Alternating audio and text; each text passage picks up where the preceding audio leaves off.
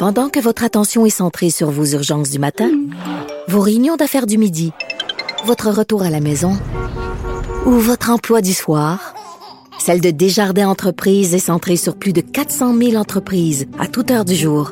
Grâce à notre connaissance des secteurs d'activité et à notre accompagnement spécialisé, nous aidons les entrepreneurs à relever chaque défi pour qu'ils puissent rester centrés sur ce qui compte, le développement de leur entreprise.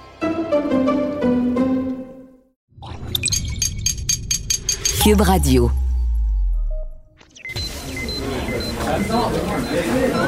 Silence! Veuillez vous lever. La cour, présidée par l'honorable François-David Bernier, est déclarée ouverte. Entrez dans les coulisses de la justice. Écoutez, vous ne serez pas jugé. Ils appellent à la barre les acteurs de l'actualité. Oui, votre honneur. Avec François-David Bernier. Avec François-David Bernier. Avocat à la barre. Cube Radio. Hello, bienvenue à Avocats à la barre. Aujourd'hui, euh, on va discuter euh, les contraventions liées à la COVID. Bon, il y a des études là, qui disent que beaucoup de gens vont contester euh, ces contraventions-là. Qu'est-ce qui va leur arriver? Est-ce qu'ils ont une cause? Est-ce qu'on peut euh, se, se défendre de ne pas respecter les règles sanitaires? On va en parler avec euh, Maître Frédéric Bérard. Ensuite, euh, bon, cette semaine, le, le jour du souvenir, on parle d'un euh, survivant de l'Holocauste, Albert Reyes, qui euh, bon, nous, nous explique un peu sa vision. Euh, bon, le jour du souvenir, faut pas oublier ce qui s'est passé. Des gens qui ont vécu des atrocités de nos jours, ben, les gens se plaignent de la pandémie. On parle d'étiquette avant, mais euh, est-ce qu'on est justifié? Est-ce qu'on n'a pas oublié comment on est bien ici? Puis on enchaîne suite à ça avec euh, Elisabeth Garcia, là, qui c'est un guide qui est lancé pour les immigrants qui sont victimes de la guerre. Encore une fois, on fait le lien. Il y a des gens qui ont vécu euh, bien pire que ce qu'on vit maintenant. Euh, ensuite, pour terminer, on va parler, vous avez vu peut-être que le, le, les écoles pourraient fermer durant Noël. Euh, Patrice Ouellet de quarante-huit heures par jour euh, vient nous donner peut-être des trucs pour survivre si on doit travailler avec nos enfants à la maison. Restez là, votre émission commence maintenant. Vous écoutez Avocat à la barre. On apprend cette semaine que peu de gens payent leur ticket de COVID parce qu'on le sait, avec la pandémie, il y a eu des règles sanitaires et les récalcitrants bon, ont des tickets, des tickets qui, qui ça peut coûter cher. La loi permet jusqu'à six mille. Heureusement, ils ne donnent pas ça euh, fréquemment. C'est, c'est plus des, des mille dollars, des, des contraventions portatives où est-ce que Euh, et plus les frais, mille cinq cents. Et il y en a qui disent, bon, on voit ce, ce, une sorte de, de mouvement là, de contestation à travers la province, là, où près d'à peu près quatre-vingts pour cent des trois mille sept cent cinquante personnes qui ont écopé de contraventions ont décidé de contester ou de ne pas réagir, de laisser ça aller. Est-ce que c'est une bonne idée? Est-ce que l'argument de dire « Ah, ben c'est mes droits et libertés, la charte me protège de ça, puis je vais, je vais, je vais gagner en cours, est-ce que ça peut tenir la route? » Et on en parle avec un avocat constitutionnaliste, Frédéric Bérard, que vous connaissez, vous voyez souvent Denis Lévesque, capable de, d'analyser la nouvelle. Bonjour, Frédéric. Maître Bernier. Bon, content de, de t'avoir avec nous. Euh, un, ben un oui. Gros sujet. Euh, qu'est-ce que t'en penses, toi? Tu, payes, tu, tu paierais-tu ton ticket? Ben, en tout cas, j'ai la beauté de la face si je n'ai pas reçu encore, fait que ça aide à, à, à utiliser la réflexion d'un point de vue personnel. Euh, mais c'est sûr, on s'entend que tout est une question de, de, de cas d'espèce. Euh, et euh, ça, dépendamment de pourquoi vous avez reçu euh, ça, pourquoi vous avez reçu euh, telle ou telle amende, mm-hmm. euh, c'est certain qu'il y a, il y a plusieurs volets à, à, à ton introduction. On entend beaucoup depuis plusieurs euh, mois. Ça s'est calmé un peu euh, depuis euh, Facebook euh, et YouTube ont fermé le compte de Cassette-Trudel, là, mais l'argument des droits okay. et libertés euh, s'est estompé un peu. Euh, et et, et je pense que en quelque sorte, c'est pas une une mauvaise affaire parce qu'il y a beaucoup de conneries là, qui se sont dites, euh, comme tu sais, euh, en ce qui a trait euh, aux chartes. Ce qui n'empêche pas, cela dit, la chose suivante, c'est qu'à mon sens, le gouvernement euh, de François Legault, avec euh, évidemment le, le, le, le docteur Arruda, ont, ont clairement, je pense, échappé le ballon. Euh, dans les premières semaines de la pandémie, de la gestion de la pandémie, en tout cas moi, à titre personnel, et je pense qu'on était plusieurs à, à être dans le même moule, on, on, lui, on leur a donné une chance assez... Euh, on était plutôt euh, indulgents, tolérants, on disait, ben oui, mais il n'y a personne qui sait comment gérer une pandémie, donc attendons voir. Sauf qu'on a pu constater assez rapidement le flou artistique, et, et je suis poli, là, euh, quant aux règles applicables sur, par exemple, est-ce que j'ai le droit de visiter telle ou telle personne, combien de, per- combien de gens peuvent être dans la même pièce en même temps, à l'extérieur et tout, ouais. euh, à un point tel où, tu t'en souviens sûrement, euh, même la vice-première ministre, qui est aussi ministre de la Sécurité publique, Geneviève Guilbeault, avait dit à un moment donné, je pense c'était en début mai, là, les amis, là, on nous parle toujours comme si on était en, en, en maternelle, là. La, la bonne nouvelle, là, c'est que là, on va pouvoir se réunir à nouveau, là, dans les maisons ou dans les, plutôt dans les parcs ou je sais pas quoi. Or, j'avais vérifié et il y avait un décret qui avait été adopté le vingt mars qui disait précisément ce que nous annonçait la vice-première ministre. Ça a toujours été en place pendant ces ben, deux mois-là. Donc, t'as raison. Puis la, la blague de ça, moi aussi, j'ai vu ça passer. C'est quand on, on a pu se réunir dans notre cour puis on limitait le nombre, là. Bien, avant ça. ça, on pouvait être cinquante dans la cour à oui, deux mètres. Puis ils ont, ils ont dit, ah, maintenant, on peut se réunir. Mais en réalité, ils oui, venaient de, de, de, de contraindre. On peut, on peut se réunir à... On peut se réunir maintenant à douze, les amis. Quelle bonne nouvelle, ouais. Sauf qu'avant hier, on pouvait... Euh, c'est ça. Un truc de plus. C'est vrai. Donc, tout ça pour dire que quand la vice-première ministre n'est pas au courant qu'elle a elle-même fait, en tout cas, ou du moins que son gouvernement a adopté un décret, il y a de ça soixante jours, qui est déjà en place à cet effet-là, euh, je trouve ça drôlement inquiétant, à moins évidemment qu'elle se fiche de notre gueule, auquel cas là ça c'est, c'est quand même inquiétant aussi, mais pour d'autres raisons. Euh, bref, tout ça pour dire, j'ai pris ce cas d'espèce-là, mais, mais tu auras compris évidemment que euh, ça dépasse là, la, l'anecdote dans l'optique où, euh, dans un état de droit, dans une société de droit dans laquelle nous vivons au Québec, ben, une des règles claires, et, et puis tu le sais autant que moi, c'est que les normes soient prévisibles. T'sais, on dit nul n'est censé ignorer la loi, ça c'est bien ouais. cute. Mais le corollaire de ça, c'est que la loi doit être claire, on doit comprendre ce qui se passe. Et quand des, des juristes et ben, des constitutionnalistes, maintenant c'est ça que je fais dans la vie là, depuis vingt-cinq à trente ans, est à peu près incapable de comprendre ce que la loi, ce que les décrets nous disent, ben peut-être que c'est pas clair. Et donc, je peux comprendre, moi, la réaction de plusieurs personnes de dire ben je savais pas, j'étais pas au courant, j'ai, j'ai fouillé, je me suis informé, et les policiers ont pas l'air beaucoup plus au courant non plus. J'avoue, j'avoue. C'est vrai que la, la couleur favorite des avocats, c'est le gris, parce que ça crée ça crée de, de, de, de, bon, quand c'est pas blanc, c'est pas noir, ben là, on sait pas trop, ça crée des litiges.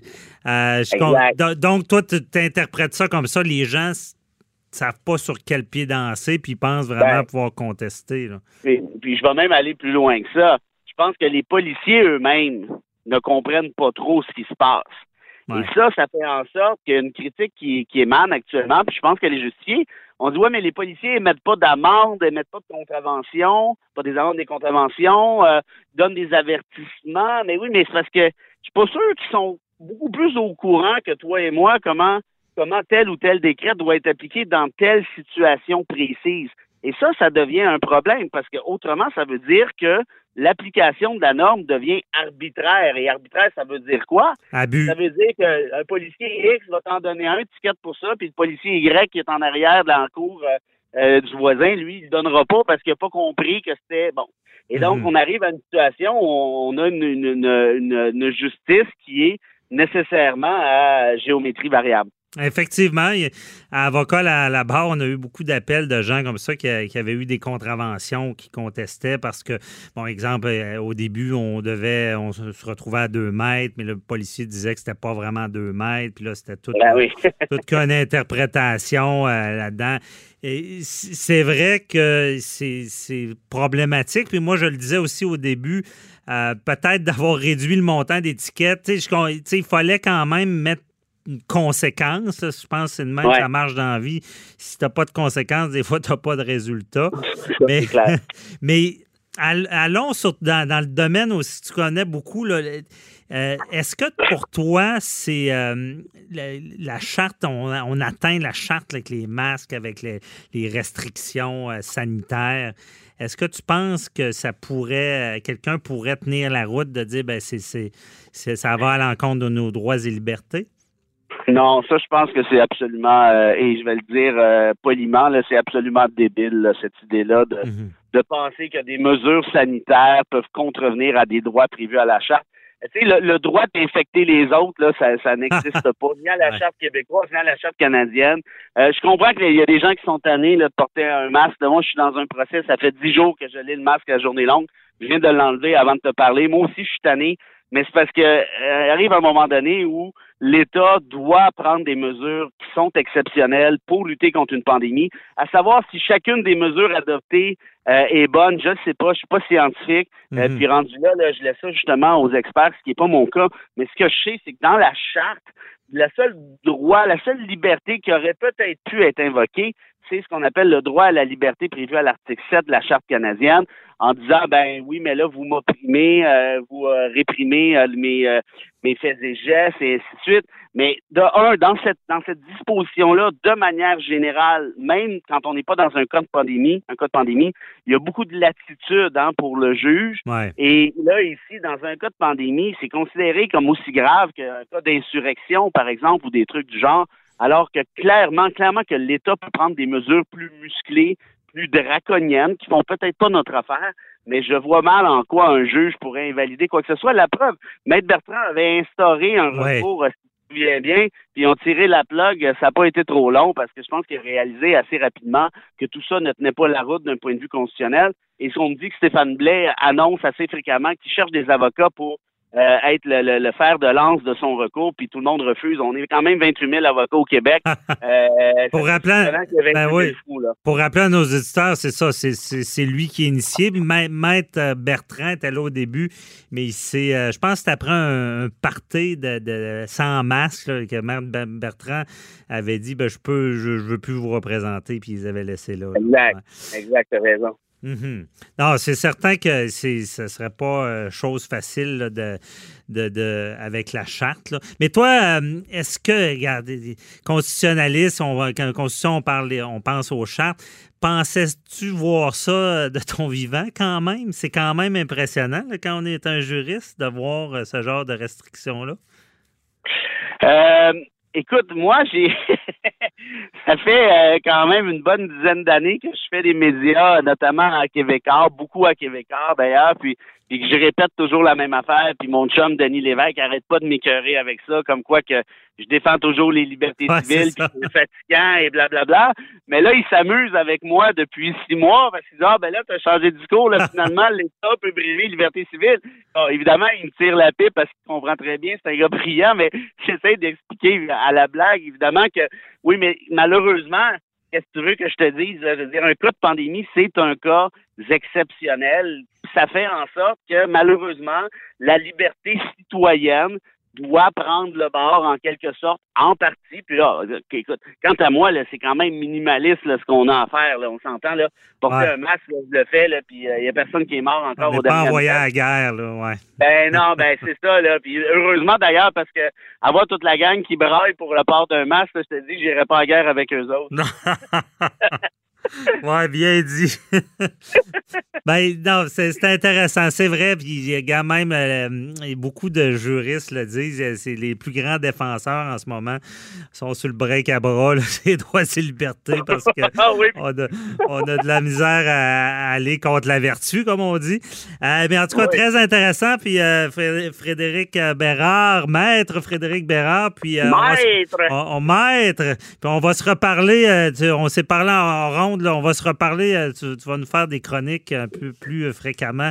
Fait que, ben, on se reparle pour un autre dossier. C'est ça, avec grand plaisir. Pour une fois que deux avocats ne se parlent pas par télécopière, là, ça va avoir un petit bonus. Il faut de l'aller. Ah, merci, bonne journée. Hey.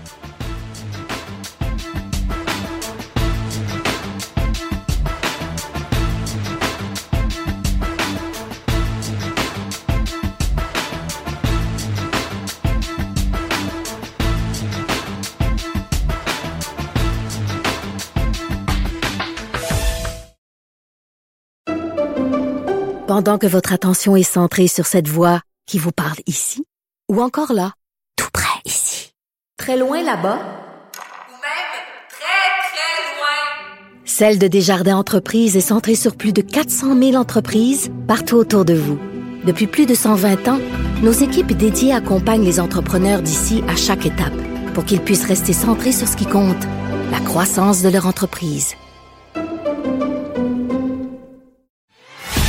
Avocats à la barre. Avec François-David Bernier. Des avocats qui jugent l'actualité tous les matins. Cette semaine, c'était le, le jour du souvenir. Euh, jour du souvenir, c'est, c'est un mot qui n'est pas là pour rien. C'est important de se rappeler de la guerre, qu'est-ce que c'était, les contraintes que ça allait amener à notre société. Et euh, cette année, en deux mille vingt, ben, je pense qu'on y pense encore plus parce qu'on est dans une période de pandémie où est-ce que, bon, on, on le voit, on a parlé à l'émission, nos, nos droits et libertés sont restreints. Beaucoup se plaignent, mais euh, on, durant la guerre, durant les, des drames humains, on, des gens ont vécu beaucoup pire.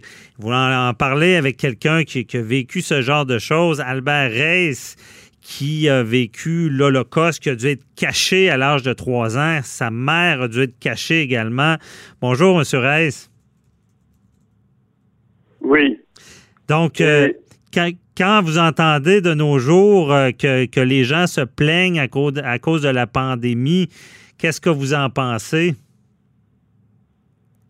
Ce que j'en pense, je vais vous dire honnêtement, Euh, et objectivement, je pense qu'ils ont raison ah, de okay. se plaindre de la pandémie. Mmh. Vous savez, là, c'est quelque chose, vous savez, on a quand même, euh, enfin, depuis la fin de la guerre, euh, on a quand même vécu plus ou moins bien. Il est très difficile pour des personnes qui ont une vie normale de leur imposer des restrictions aujourd'hui. Mmh. Vous savez, nous sommes quand même à une époque de, de grande consommation. C'est vrai. Vous voyez, la consommation, on consomme, on dépense, on ne se prive de rien finalement, ou de très très peu de choses. On n'a pas Et cette habitude. Ce qui fait que euh, cette pandémie, c'est un peu, comment je dirais, euh, pour, pour des personnes euh, qui n'ont pas connu la guerre. Euh, d'ailleurs, euh, j'espère bien que jamais on ne connaîtra de guerre, parce que ça, c'est, c'est épouvantable. Mais il est très difficile de comprendre pourquoi, brusquement, il faut se limiter, il faut restreindre, euh, disons... les communications, et surtout se restreindre dans notre, dans notre niveau de vie aussi, n'est-ce pas? Effectivement. C'est très difficile, et je comprends que c'est très difficile. Au fond, peut-être que, je vais utiliser un grand mot, mais nous sommes des privilégiés, n'est-ce pas? Oui. C'est vrai Parce que... que... Naturellement, ma, ma génération... a connu la guerre, a connu euh, l'après-guerre aussi. Les premières années d'après-guerre, euh, vous savez, étaient vraiment très, très difficiles. Hein? Très, très difficiles. On euh, n'avait pas encore tellement à manger. Et dans certains pays, par exemple, je pense à l'Angleterre. Vous savez qu'en Angleterre, je crois que ça a duré pratiquement sept à huit ans qu'il y a eu des restrictions alimentaires comme pendant la guerre, après la guerre. Mais les, les générations actuelles, je pense, euh, vous, euh, vous, puis-je vous demander, vous avez quel âge? Euh, début quarantaine. Ah, voilà. Euh, je vais utiliser l'expression, vous êtes un jeunet, un tout jeune. Encore voilà. jeune. C'est vrai qu'on n'a jamais, on, on, et je parle, je parle pour tous les gens que je connais, on n'a jamais vu ce genre de privation. Vous parlez de privation de alimentaire. Non, non, on n'a pas non. vécu ça. Là. Non. Mais euh, je ne sais pas si au, au, au Canada, euh, à la télévision, par exemple, euh, hier, c'était le onze novembre. on a fait de grandes commémorations et à la télévision, que ce soit la télévision française ou la télévision belge, il y avait des, des émissions sur donc la Première Guerre mondiale. Mm-hmm.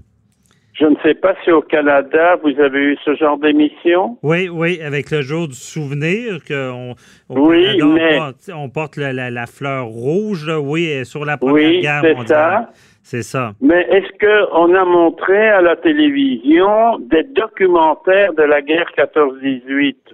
Oui, bien, on en parlait beaucoup euh, de cette guerre. On en, on en parle, mais est-ce qu'on l'a montré? Parce qu'il y a des documentaires, vous savez, qui sont terribles sur cette guerre. Non, c'est ça, on n'a pas vu ça. Ah, c'est parce que ça, ça frappe les personnes, n'est-ce pas? Mm-hmm. euh, lorsque, lorsque j'étais, donc il y a deux ans que j'ai fait, euh, disons, des, des enfin, euh, également des, des entretiens avec, avec les écoles, euh, que donc je, j'avais parlé de mon expérience de la guerre, euh, j'ai remarqué qu'en effet, c'était donc des jeunes de quatorze à seize ans. Ils ignoraient absolument... Enfin, ils connaissaient très, très peu de choses sur la Deuxième Guerre mondiale. Vraiment très, très, très peu de choses. Mm-hmm. Et j'ai dû essayer d'illustrer un peu ce que c'était. Et c'est pour ça que je vous pose la question maintenant, le onze novembre. Ici, en Europe, on parle beaucoup de ça, parce que il ne faut quand même pas oublier qu'il y a eu vingt millions de morts. Hein? Oui. Mais, et justement, M. Rey, est-ce que c'est ça le danger d'oublier? D'oublier, c'est quoi? Euh, parce que, comme vous le dites bien, les jeunes euh, ne savent pas c'est quoi. Est-ce que c'est le risque un jour que ça recommence? Oui.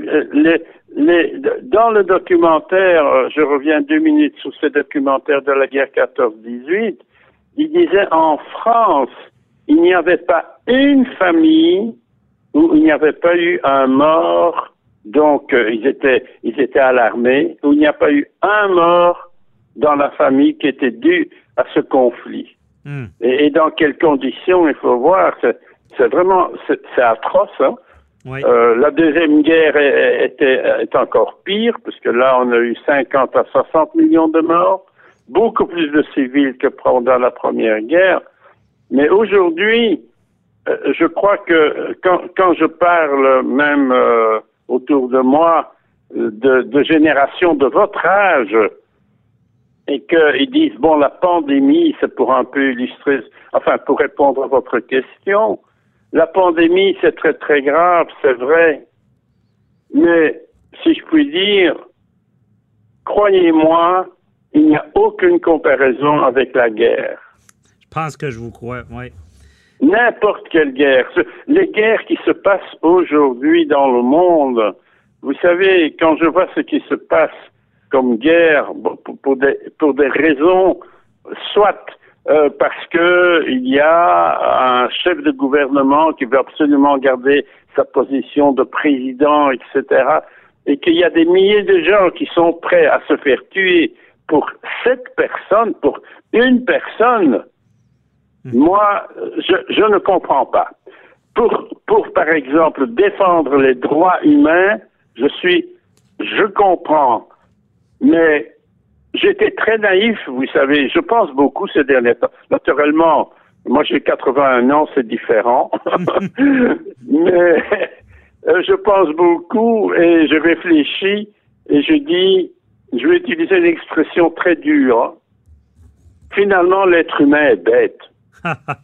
Oui, ouais, c'est, c'est vrai que... Vraiment, c'est, je ne comprends pas qu'aujourd'hui, en deux mille vingt, il y ait encore des armées dans le monde, qu'on dépense des milliards et des milliards de dollars pour l'armée, tout simplement parce que, je vais encore utiliser une expression très dure, parce qu'il y a des tarés qui veulent absolument tuer leurs semblables, enfin.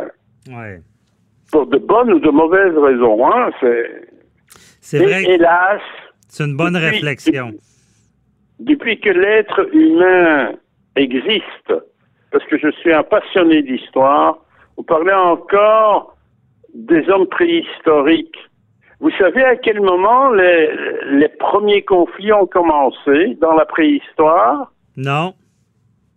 Le jour où l'homme qui était un cueilleur-chasseur est devenu sédentaire, c'est-à-dire il a appris à cultiver le blé, par exemple, donc il devait avoir un terrain pour cultiver, il était propriétaire.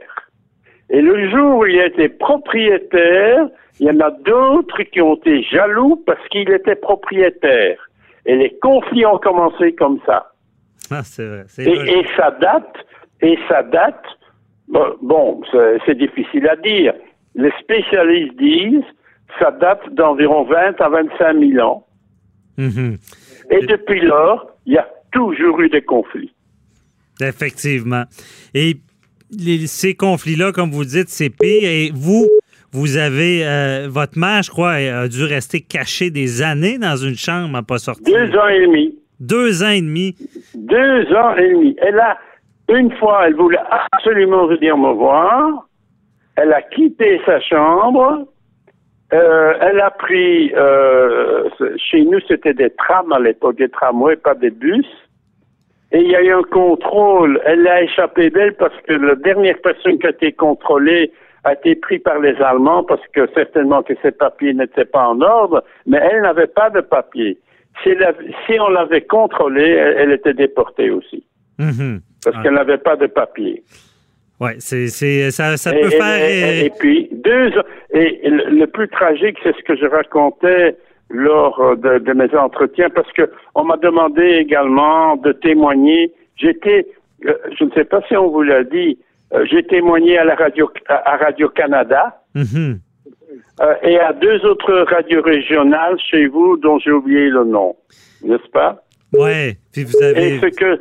Et ce que je voulais leur faire comprendre, parce que là, c'était très court, hein, ça durait dix minutes, un quart d'heure, dix minutes même plus tôt, je leur ai dit, le plus terrible, c'est comme, je suis fils unique, que ma mère a dû, disons, me donner, si je puis dire, à, à ce couple qui a bien voulu me cacher. C'était un déchirement pour elle, mais pour moi aussi. Ben Il oui. paraît que j'ai pleuré pendant des jours et des jours, hein, de ne pas voir sa maman. Mm-hmm. Je n'avais que trois ans, hein, je n'avais que trois ans. Ah non, c'est, c'est vraiment, c'est, c'est, c'est, c'est des c'est, choses c'est, terribles. Puis c'est pour ça que c'est, c'est, c'est un bon exemple, M. Reyes, à, à, à dire aux gens oui, oui, qu'en ce moment, et, ça vaut et, la peine de faire des efforts. Là. Oui, et, et c'est ce que et c'est ce que j'ai fait comprendre aux élèves là, quand j'étais dans les écoles. Mm. Et je dis, mais c'est pas tout. À la fin de la guerre, ma mère est venue me récupérer, mais moi je ne connaissais pas cette personne. Mm-hmm. Pour moi, ma maman, c'était la maman du couple qui m'avait recueilli. Je l'appelais maman d'ailleurs. Ben oui. Eh bien, c'est vrai, c'est, c'est, tout le temps, c'est tout le temps qu'on avait. Euh, puis, euh, mais merci beaucoup euh, de, de ce témoignage-là. Ça fait beaucoup réfléchir. Merci beaucoup.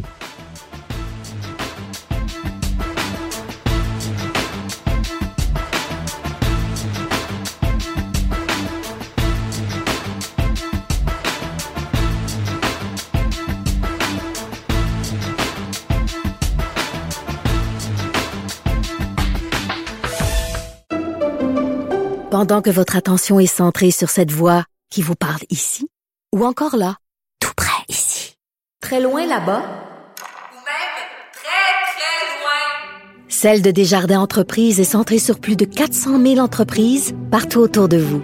Depuis plus de cent vingt ans, nos équipes dédiées accompagnent les entrepreneurs d'ici à chaque étape pour qu'ils puissent rester centrés sur ce qui compte, la croissance de leur entreprise.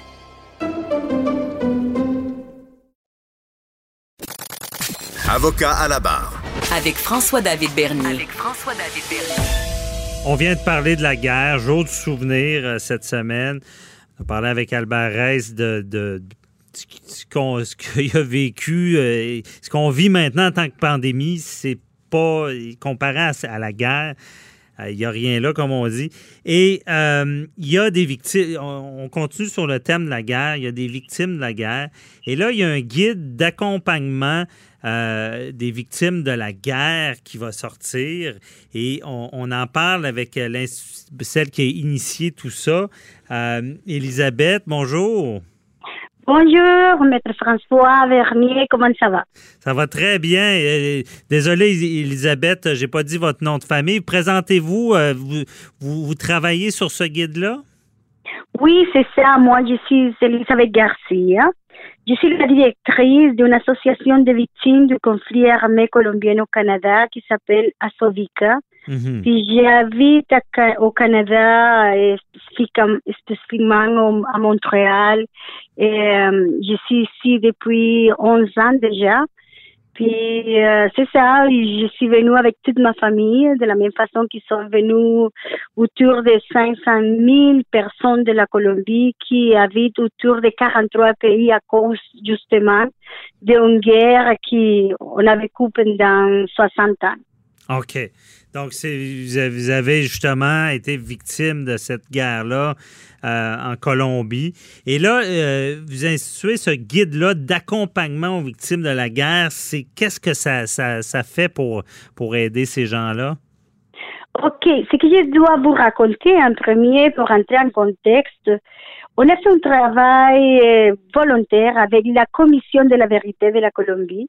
Puis la Commission de la Vérité, comme son nom le, le dit, euh, c'est une commission qui essaie de trouver, de, de trouver la vérité, de pourquoi les faits se sont passés de cette façon-là, et c'est quoi qui occasionnait la guerre en Colombie. Mmh. Mais on s'est rendu compte qu'il faut aussi trouver la vérité hors, dehors de la frontière de la Colombie. C'est pour ça qu'on essaie de trouver les victimes qui sont partout dans le monde.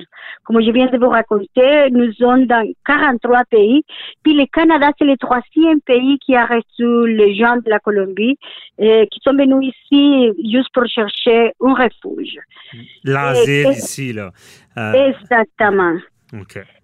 Je pense que pour nous, le plus important, c'est d'arrêter de penser que le refuge, c'est juste un droit et essayer de faire du refuge un foyer. Mmh. Donc, ça, c'est notre lutte en, en tant qu'association de victimes. Puis, on travaille ensemble avec des universités comme l'Université de Concordia et le laboratoire d'actes d'écoute et qui essayent de travailler sur la mémoire des gens qui habitent ici au Québec et qui viennent à cause de la guerre de partout dans le monde. Parce que euh, la différence d'ici au Canada, et c'est sûr qu'il y a beaucoup de pays, surtout du Sud, qui sont affectés par la situation de guerre qui, mm-hmm. qui font qu'on ne peut pas vraiment vivre en paix. OK. Et là, dans ce guide-là, c'est qu'il y a plusieurs experts qui interviennent, là. Exactement, qui vont traiter beaucoup d'aspects comme l'attention psychosociale, l'accès à la justice, justement, et, et l'accès aux services qui sont offerts, qu'on peut trouver ici au Canada, comment les loger, ou même se nourrir, pouvoir et, étudier, en tout cas, et rendre notre société plus égale. C'est ça notre lutte. Mm-hmm. C'est ça que les experts traitent dans les guides. On trouve un article, par exemple, de Centraide qui essaie de nous présenter comment est-ce qu'ils sont en train d'agir, surtout dans la situation de la pandémie, où il faut eh, prioriser certaines personnes sur d'autres personnes, malgré tous les besoins que sont concurrents pour une personne qui est victime de la guerre. Donc, okay. C'est difficile maintenant de prioriser au Canada parce que c'est évident que beaucoup de gens sont affectés à cause de la pandémie. Mais une situation qu'on doit présenter, c'est dire finalement que l'urgence, que c'est vraiment la situation de la pandémie, ne peut pas invisibiliser les choses qui sont importantes. Ils sont les personnes réfugiées qui, comme je viens de vous dire, ils sont en train de chercher un foyer. OK. En fait. Et est-ce que... Pourquoi il faut aider les gens victimes de la guerre? Pourquoi il faut? Parce que je pense que c'est un devoir de solidarité. On dit que la solidarité, c'est la tendresse des peuples autour du monde. Mmh. Je pense qu'on est, on est co-responsable de trouver la paix dans le monde. C'est pas une cause qui est vraiment dehors de, de, du Canada.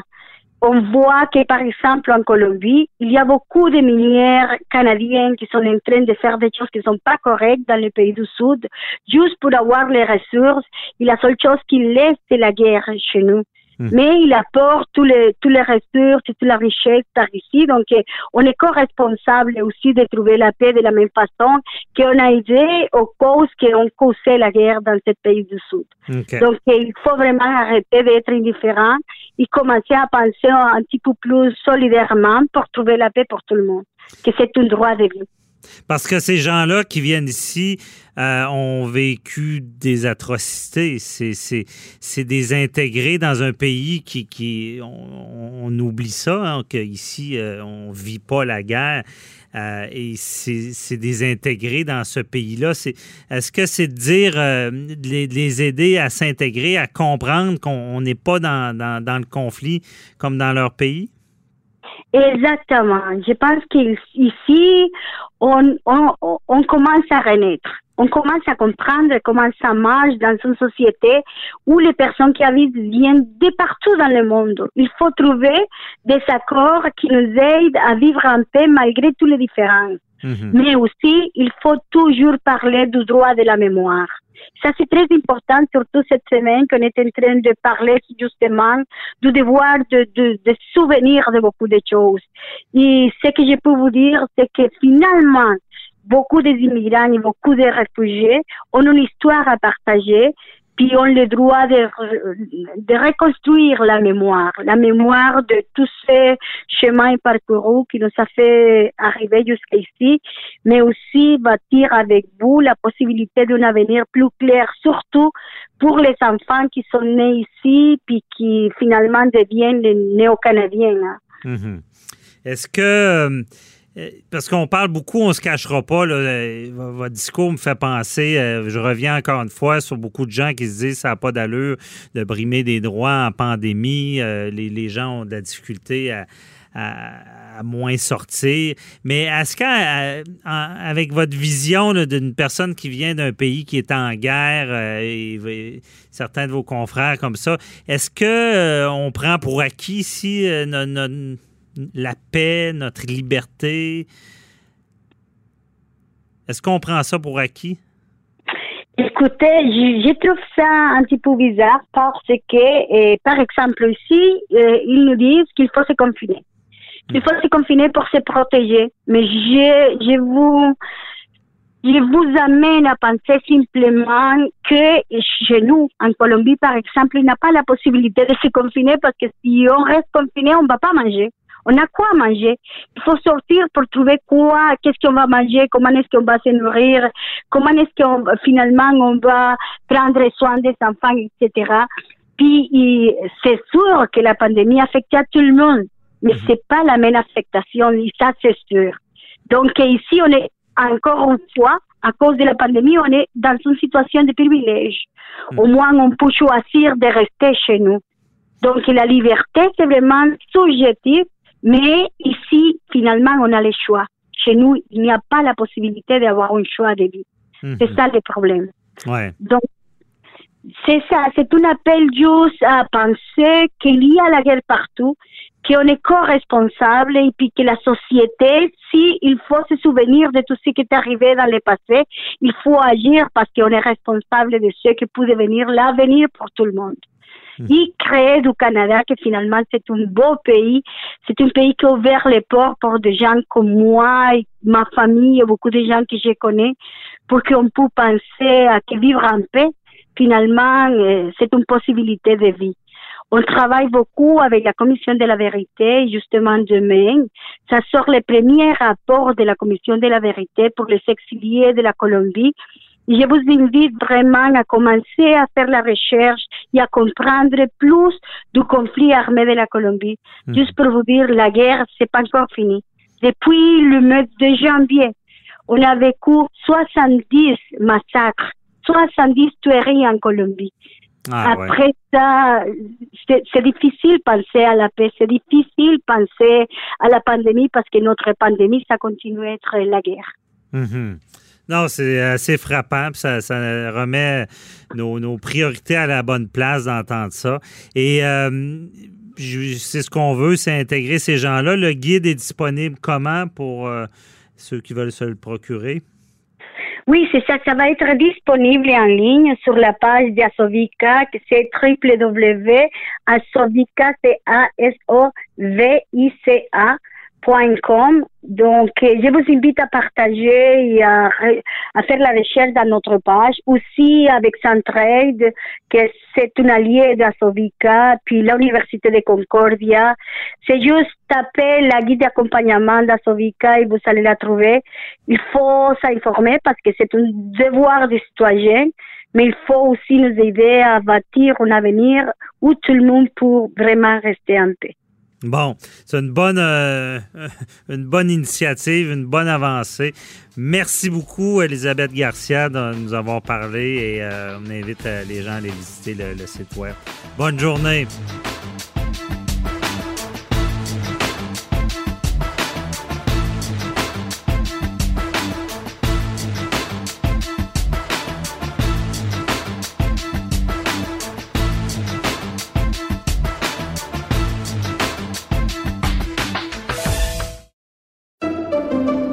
Pendant que votre attention est centrée sur vos urgences du matin, vos réunions d'affaires du midi, votre retour à la maison ou votre emploi du soir, celle de Desjardins Entreprises est centrée sur plus de quatre cent mille entreprises à toute heure du jour. Grâce à notre connaissance des secteurs d'activité et à notre accompagnement spécialisé, nous aidons les entrepreneurs à relever chaque défi pour qu'ils puissent rester centrés sur ce qui compte, le développement de leur entreprise. Avocats à la barre. Avec François-David Bernier. Des avocats qui jugent l'actualité tous les matins.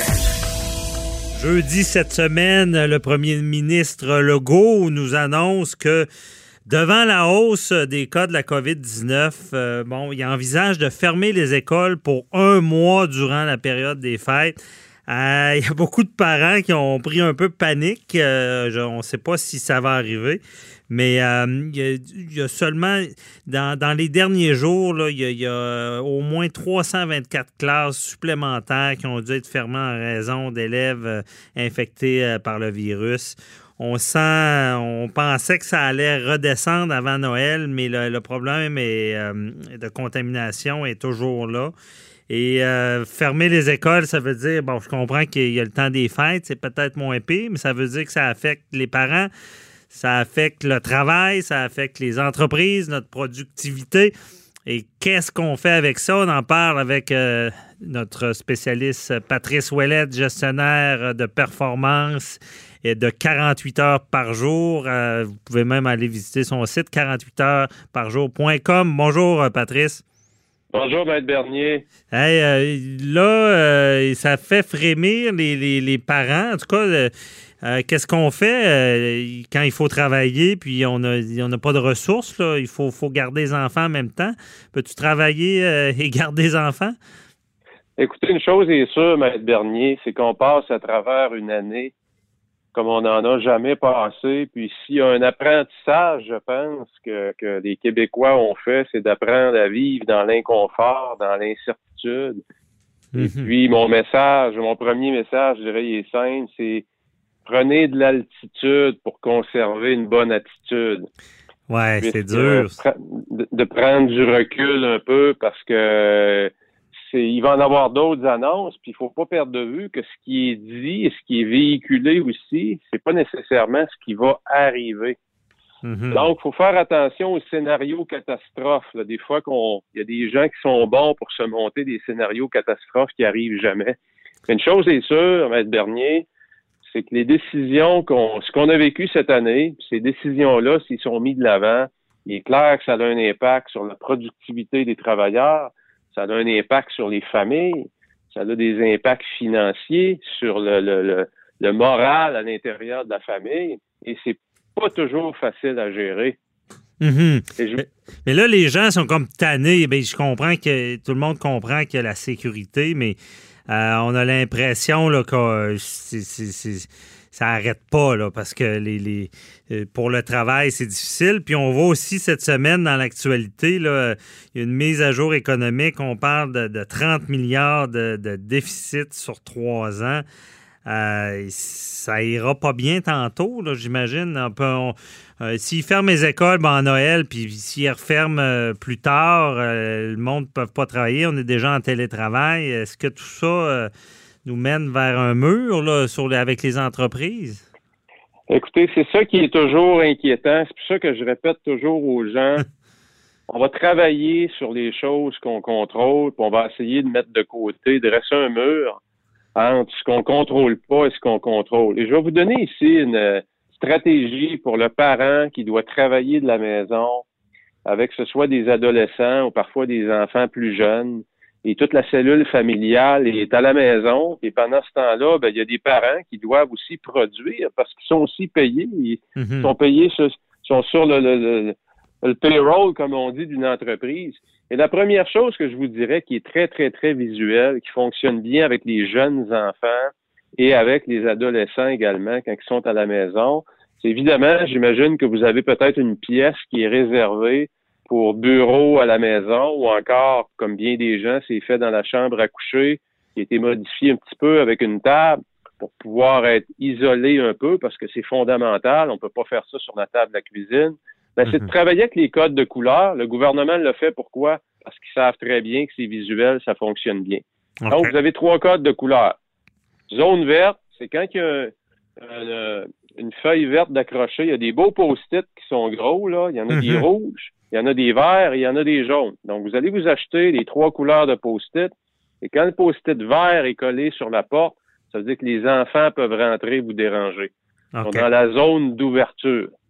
On travaille, mais on n'a pas besoin de cette, cette contra- concentration-là. Là. Exactement, parce qu'il y a des moments dans notre travail, comme travailleurs, exemple, pendant qu'on fait des courriels, est-ce qu'on peut permettre aux enfants de venir nous voir parce qu'ils ont un besoin quelconque? Absolument.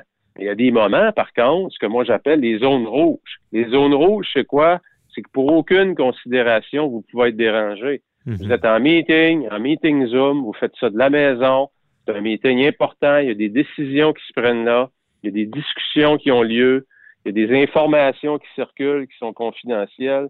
Vous ne voulez pas avoir les enfants qui se promènent puis qui passent en arrière-plan.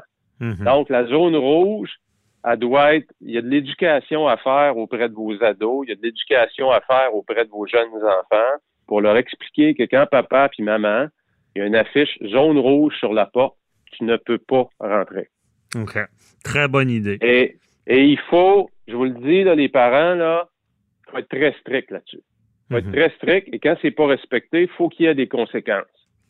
Parce que votre zone rouge, c'est la zone où vous allez, parfois, pour certaines personnes, garder votre emploi ou la perdre. Donc, prenez pas ça à la légère. C'est vrai. Il y a des gens qui ont de la difficulté à s'adapter en travaillant de la maison. Ben, donnez-vous des chances de réussir aussi. Mm-hmm. La zone jaune, la zone jaune, c'est la zone où s'il y a quelque chose d'important, tu peux venir déranger papa ou maman. OK. C'est... Donc, ça permet à éduquer l'enfant sur son jugement aussi. Parce que le rouge et le vert, pour un enfant, c'est pas dur à comprendre. Le jaune, ça fait appel au jugement de l'enfant. OK. Donc, ça, ça va vous permettre, lorsqu'il vient vous déranger, ça va vous donner la chance peut-être de, de l'éduquer un peu plus. Oui. Est-ce que ça valait la peine? Puis c'est ça, le jugement. Et voilà. Mm-hmm. Exactement. Parce que c'est pas évident. Écoutez, faut, faut pas... Euh, c'est pour ça que je dis qu'il faut prendre l'altitude comme adulte. Ouais. Parce qu'il y a des enfants qui souffrent probablement plus que vous autres comme adultes. Et comme adultes, on est plus outillés, on a une meilleure, euh, on, on a plus d'outils pour gérer ce changement-là. C'est pas évident, écoutez, pour les jeunes qui sont non. à l'école. Parce que là, je C'est sais quoi. que tu as deux autres conseils. Ben, tu peux peut-être y aller, mais j'ai une question de pi- piège après. Oui. Vas-y ben, sur écoutez, les deux autres conseils. Le... L'autre conseil, très rapide, c'est très simple et pourtant tellement fondamental, planifiez vos repas. Planifiez vos repas quand toute la famille est à la maison parce que l'estomac, vous le savez, il y en a qui sont menés par ça, ça fait prendre toutes sortes de décisions et quand vos enfants ont faim et que vous êtes pris dans un meeting qui s'éternise et il est rendu cinq heures quinze, les chances de vous faire déranger sont très élevées ou encore ayez un petit panier à snacks qui est déjà préparé, qui a des belles petites surprises dedans, qui va les garder, qui va apaiser les, le, l'animal qui est en nous puis qui a faim. Mm-hmm. Oui, c'est bon, c'est vrai, je comprends. Bonne idée. Puis après ça, le, l'autre truc? Ben, je vous dirais, c'est d'être, c'est d'être bien planifié, d'être bien planifié avec vos enfants, d'augmenter votre niveau de communication. Parce qu'écoutez, c'est pas évident. Quand on pense au peuple japonais qui vit dans des... On va à Tokyo, ils vivent dans des petites pièces à quatre et à cinq. Mm-hmm. Ils ont appris l'art du respect, l'art de mieux communiquer entre... Pour, pour, pour qu'il y ait une meilleure chimie dans la famille, parce que c'est pas un environnement dans lequel on est habitué. Et comme vous l'avez bien dit, Maître Bernier, on commence à en avoir pas mal euh, par-dessus, ouais. là, hein? Le danger, est, euh, danger de dérapage. Ouais, ouais ben c'est ça. Puis sur le côté, comment euh, comment on fait pour gérer le, le, la sorte de remords? Parce qu'il y a beaucoup de parents qui se disent, ben, faut, sont comme en, en deux chaises, de dire, ben, il faut que je travaille. Mais là, leurs enfants, la, la chair de leur chair est là, puis ils se disent, ben, c'est, ben, c'est pas correct, je le laisse sur sa tablette, je le laisse jouer à ses jeux vidéo, je devrais, il devrait faire des activités. Euh, comment qu'on, on gère ça? Je pense que présentement, Maître Bernier, donnez-vous des chances de réussir. Mon conseil, c'est de relaxer un peu, euh, c'est pas le bon terme en français, de di- diminuer un peu vos exigences vis-à-vis le temps, vis-à-vis des écrans. Okay. Donnez, donnez une chance à vos enfants de peut-être en avoir un petit peu plus, parce que la situation l'exige. Écoutez, plus on est en mode contrôle à l'intérieur de nos foyers, plus on ajoute de la pression au contrôle qui est déjà exercé par le gouvernement sur la société. Mm-hmm. Donc, si vous en rajoutez par-dessus, ça va faire quoi? C'est comme un presto, hein? Ouais. La pression va juste monter, puis à un moment donné, ça devient dangereux. Donc, votre rôle comme parent, c'est de diminuer la pression et non pas d'en créer davantage. Il faut choisir ses batailles, comme on dit. C'est, c'est, ouais, effectivement, c'est peut-être pas Exactement. le temps. Exactement. Mm-hmm. En perdant pas de vue que les décisions que vous prenez là, si comme parents, pour vous, le temps passé devant les écrans, c'est une valeur importante qui en passe pas trop, la décision que vous prenez de donner un peu plus de permission là-dedans, d'être plus permissif, c'est temporaire. C'est pour faire face à cette situation-là qu'on vit. Donc, ça va revenir à la normale à un moment donné. Mm-hmm. Faut pas le perdre de vue, ça aussi. Il faut, faut déjà les, les avertir de ça. Là. On, on permet plus, vu la situation. C'est vrai que c'est quand même impressionnant. Euh, j'ai des jeunes aussi, et comment ils comprennent qu'il y a des règles établies, c'est ça, temporairement. Là. Euh, ah oui, absolument. OK. Non, c'est, c'est des bons conseils parce que j'ai beaucoup, j'ai, j'ai senti autour de moi et euh, il y a beaucoup d'angoisse euh, à ça, parce que c'est ça, c'est le dilemme en, en de s'occuper de ses enfants, il n'y a pas d'école, puis de, de pouvoir de, de garder son travail, de pouvoir travailler. Mais je pense je que... Dirais, ouais. ouais, vas-y, vas-y. Je, je, je vous dirais, Maître Bernier, aussi même à l'intérieur des familles, j'ai trois, j'ai trois jeunes adultes, trois mm-hmm. jeunes enfants, ados, puis ma fille qui est très, très, très studieuse, elle, ça lui fait de quoi de ne pas pouvoir travailler plus, de pouvoir plus ses, de pouvoir voir plus ses profs, alors ouais. que mes deux gars, ça fait leur affaire. Hein? Fait qu'il faut aussi comprendre que l'enfant vit sa détresse de façon différente aussi.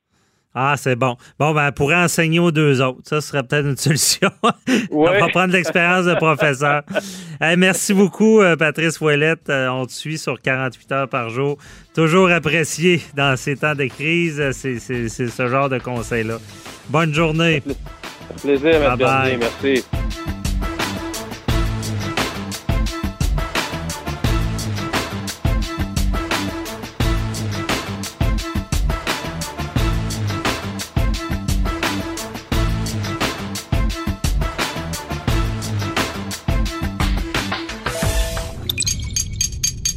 Cube Radio.